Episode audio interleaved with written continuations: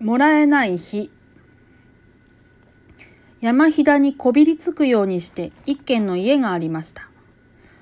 そこにはおばあさんとその息子が住んでいました。畑は痩せて狭くいくら働いても暮らしは楽になりませんでした。それでも息子が優しく親孝行なのでおばあさんは幸せでした。ところがある時息子が急に病気になって寝ついてしまいました。おばあさんは一生懸命看病をしましたが、その甲斐なく亡くなってしまいました。たった一人の頼りの息子でした。おばあさんは冷たくなった体に取りすがって泣きました。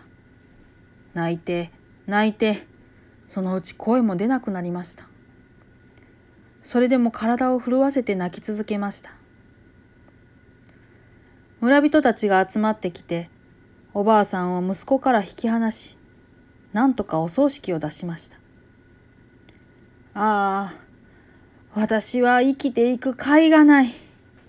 早く死んで、あの子のところへ行きたい。それからはおばあさんは食事も取らず、墓場に座り込んで暮らしました。おばあさんの体はみるみる痩せていきました。ちょうどその頃、お釈迦様がと近くを通りかかられました。村人からその話を聞くと、お弟子たちと一緒に墓場にやって来られました。こんなところで何をしてるんだね？はい。大事な一人息子を亡くしてしまい、もう生きていく力がなくなりました。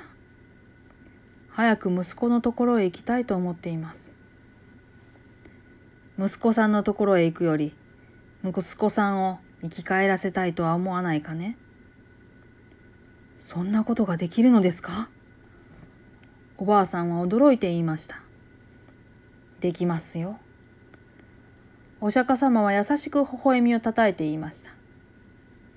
これから村は回って、家々から火をもらってきなさい。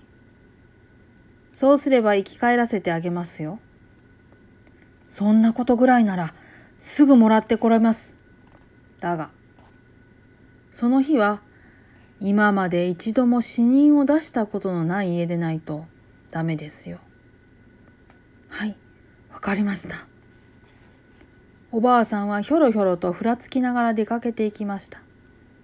そうして一軒一軒家を訪ねて、お宅はまだ一度も死人を出したことはありませんか？と尋ねて歩きました。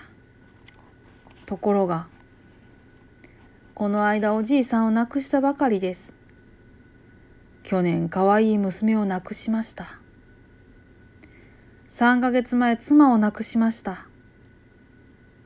どの家を訪ねても死人を出していない家は一軒もありませんでした。それでは火をもらってくることはできません。おばあさんはうなだれて帰ってきました。その様子を見て、お釈迦様は優しく尋ねられました。死人を出さない家がどこかにありましたか？いいえ、どこにもありませんでした。おばあさんは答えました。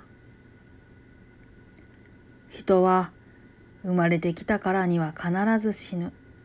それが定めです。息子さんを亡くされた悲しみは痛いほどわかるが、それに耐えて生きることが本当に生きるということです。息子を大切に思うなら、あなた自身が何よりも大切に生きなければなりません。それが息子を生き返らせることです。お釈迦様の言葉におばあさんは深くうなずきました。